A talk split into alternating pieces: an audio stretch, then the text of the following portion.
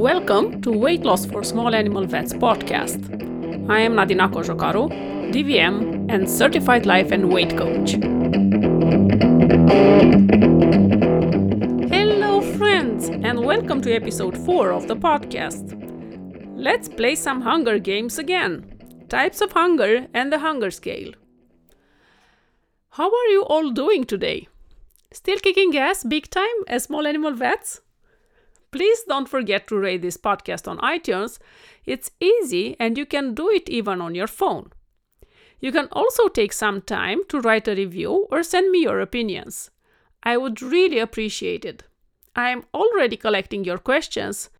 I talked about the over desire, the hormonal regulation of our weight, and about the over hunger. Wanting to work with me personally?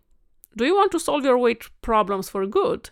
Send me a message to my email or on social media. You'll find the links in the show notes. I can coach you in English, Swedish, or Romanian. I like knowing the science and the why behind our behaviors because it's easier for my logical brain to find solutions to the problems. And I like to think about the hunger as physical hunger and emotionally induced hunger. Both happen in our bodies, but how to know which is which? And do we deal with them separately? I want to introduce the concepts of physical sensations versus feelings or emotions because I use them a lot in my coaching. The main difference is that physical sensations start in the peripheral receptors and travel then to the brain to be interpreted. The feelings or the emotions are created by our brains through our thoughts. The thoughts that we think in our minds create the feelings we experience in our bodies. Think about feelings or emotions as the way our brains communicate with our bodies. So, they start in the brain and travel down to the body. The physical sensations start in the body and travel up to the brain. Examples of sensations cold, warm, pressure, pain, tickly, heavy, light, flushed, hunger. Examples of emotions or feelings hunger, sadness, anger, love, happiness, fear, overwhelm, joy, openness, and so on. As you see, hunger is on both lists. And to make things even more complicated, the feelings or the emotions are described as vibrations or sensations in our body created by the brain or the thoughts inside our brains. Example Anger, which is an emotion, for me, feels like a pressure on my chest, my heart rate is high, my face is flushed, I have shallow, rapid breathing, and my jaws are clenched.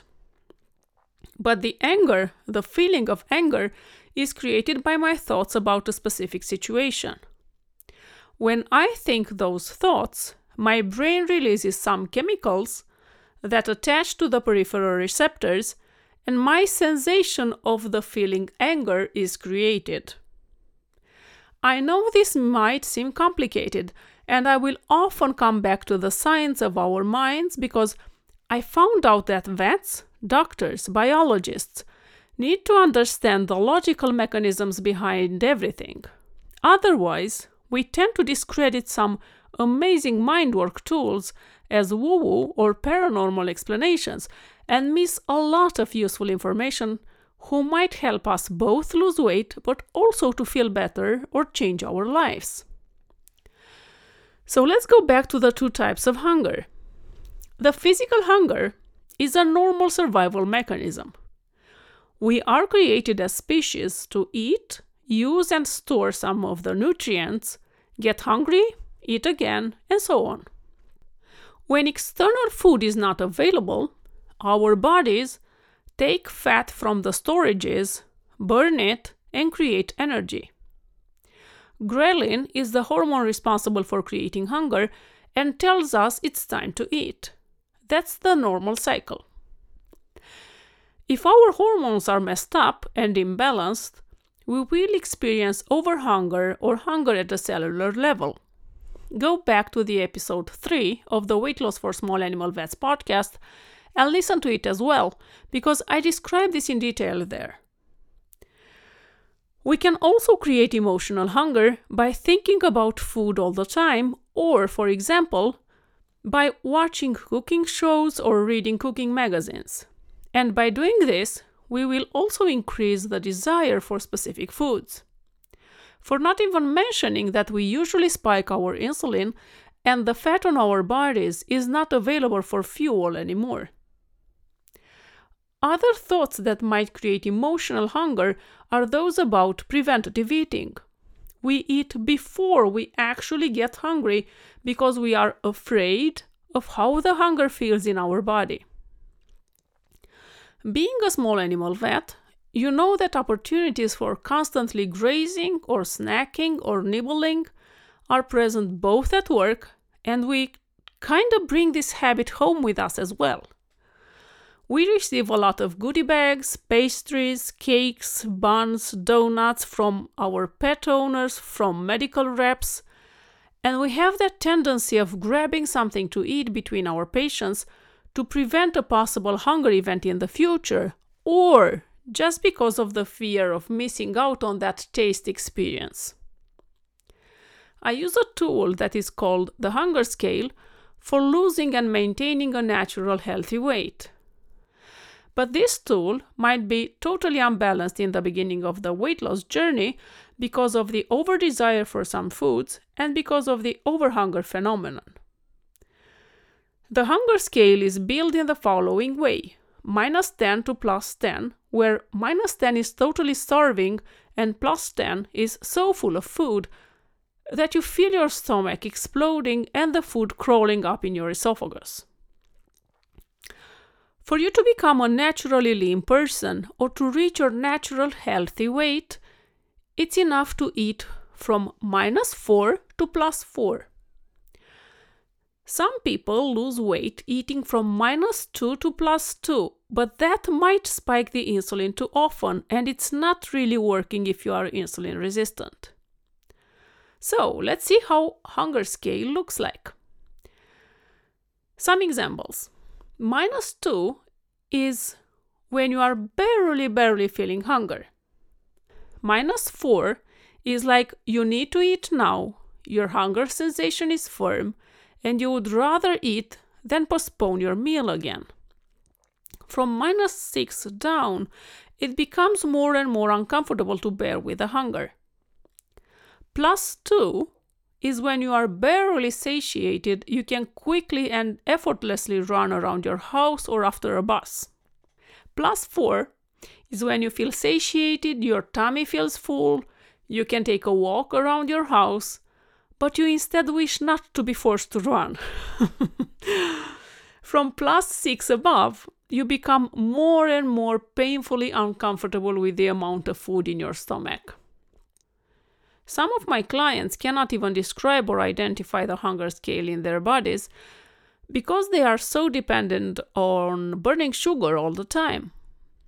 Their fat storages are there, but they are unavailable to them, and they feel hungry all the time. Or some of them never feel hunger at all and just graze and chew all the time. The solution is to re-become fat adapted. What does this mean? To retrain your body to do what it has evolved to do. To use fat as an energy source when external food is not available. After becoming fat adapted, the hunger will not feel the same. When we can re become fat adapted and we are able to eat from minus 4 to plus 4 our weight loss journey becomes easy and fun. What does fat adapted mean? Fat adapted is the natural, normal state of our bodies. It means that when we don't have food available, our bodies will access first the circulating blood sugar, then the glucose from the glycogen reserves in the liver and in the muscles, and then our fat reserves to provide us with necessary fuel. The sugar reserves in glycogen form are rapidly available but also rapidly depleted. Now, stay with me on that. the natural state of how our bodies and our brains coordinate all this is to seek pleasure, avoid pain, and to be efficient. In the last decades, we messed up big times with this survival triad because of the abundance of foods available in modern society. So, to produce fuel, it's much easier nowadays for the brain to send you signals to eat or die, and more than that, to eat something sweet or high in easily available carbs than to access the fat on our bodies. This is much easier and much more efficient from the primitive brain's perspective. The abundance of the modern society made our bodies forget this way to produce fuel, developed in hundreds of thousands of years of evolution. The way our bodies were made or evolved is eat, store the excess in fat, then fast, then excess the fat stored previously, then eat again, but when food becomes available. Nowadays, we are just eating, storing, eating, storing. We don't allow our bodies to access the body fat reserves. We provide food instead. Mostly rapidly digestible food, not just any food. So, we get both dopamine rewards and we resolve the hunger sensations in our bodies with rapidly di- digestible foods. So, n- nowadays, most of us are sugar burners instead of being fat adapted. How do you know if you are a sugar burner? You need to eat really often because your blood sugar levels are dropping, in quotes. And by the way, this is a big BS. There are extremely few people on earth that have medical conditions causing low blood sugar levels. And I am talking about normal, regular adults. You become hungry when you are not able to eat. Your general energy is low, and you experience ups and downs during your day, both as an energy level and mood shifts. You are afraid to skip a meal because being hungry or hangry feels like a life threatening condition in your body. You're usually eating in advance in case you'll be hungry later, even if you are not hungry at that moment. You become cranky, irritated, aggravated, snapping all the times at your colleagues, at your kids, at your family. In a word, not even you want to be around you in the moments when food is not available. Your colleagues at work have hidden jars with sweets readily available for you if Dr. Jekyll loses the battle and Mrs. Hyde is coming up. Does this sound familiar? Then you are certainly a sugar burner. And even if you are not eating sugar, eating small meals all the times has exactly the same effect. It will provide you with nutrients and spike your insulin and insulin is the storage hormone. The result is that your body won't be able to process and to access your precious fat storage. How do you know if you are or you've become fat adapted? You can go really long hours without eating. For me, for instance, 23 24 hours between meals are not a problem whatsoever. And in the light of speaking the truth, I need to add not a problem anymore. I accidentally went into a 48 hours fasting once because I just forgot to eat. And my husband was not amused. but hunger is never an emergency if you are fat adapted. It comes and goes in waves, but it does not feel unbearable, is mild and friendly.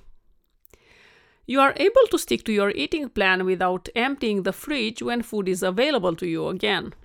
If you keep yourself hydrated, you feel good all the time, your energy level is constant and even, You don't have ups and downs in energy and mind drama when you skip a meal or two. You are never ever hungry. Being fat adapted allows you to feel much better, to have a constant level of positive energy, and to shut down the unnecessary chatter in your mind about food. And if you struggle with your weight, as I did my whole life, it will help you reset the weight set point in your brain. You will be able to stay at your natural weight and feel good and not in crisis anytime you see a cookie or a brownie that your colleagues left in your lunchroom. How did becoming fat adapted changed my vet life? This is the greatest of the greatest of the greatest things of all. You know that I loved being an ER vet. And what happens if you are working in the ER? You have seldom the opportunity to eat when you want or when you have your lunch breaks planned. And that is not a problem for me anymore. My energy level is constant all the time because my body has food available all the time. My own fat is there and the body learned itself to easily access it or access food, aka fat, whenever we are hungry. I am not currently working as an ER vet anymore, but my colleagues at work know that I can easily skip lunches and they remind me that they will go to eat when it's time to eat, which is, of course, perfectly fine with me. So, being fat adapted does not mean that your body won't eat. The exact opposite is true. The body eats exactly when is needed. You are self sufficient for much longer periods of time. The nutrients are stored all over you. If you are at your natural healthy weight, then you have at least 63 meals on your body available to you there are studies on that. I didn't come up with that number from the top of my head. so please hear me right. I am not by any means encouraging you not taking your breaks or not eating your lunch and so on. I am really encouraging you to take good care of you with love and self compassion. I encourage you to be able to be efficient and to take better care of you by better planning your day. I encourage you to drink water and to go and pee when needed. I must say that I was efficient before I became a life coach, also, but now I am like the ninja of time management, efficiency, and self care, and that's freedom. And if I have to choose between grabbing some sweets or nuts or bars or that energy drink on my way to the next patient, and eating from my own fat until real healthy and beautiful food is available again, I will choose my own fat in 100% of the cases. It feels so great all the way through to have this freedom. Taking good care of myself implies for me using food for fuel, not for coping with negative emotions. That implies also not putting poison in my body just to get a dopamine kick. If I skip a lunch or so, it's not so important anymore in the big picture. And I always give my body good fuel so I can keep it as healthy and as powerful as possible.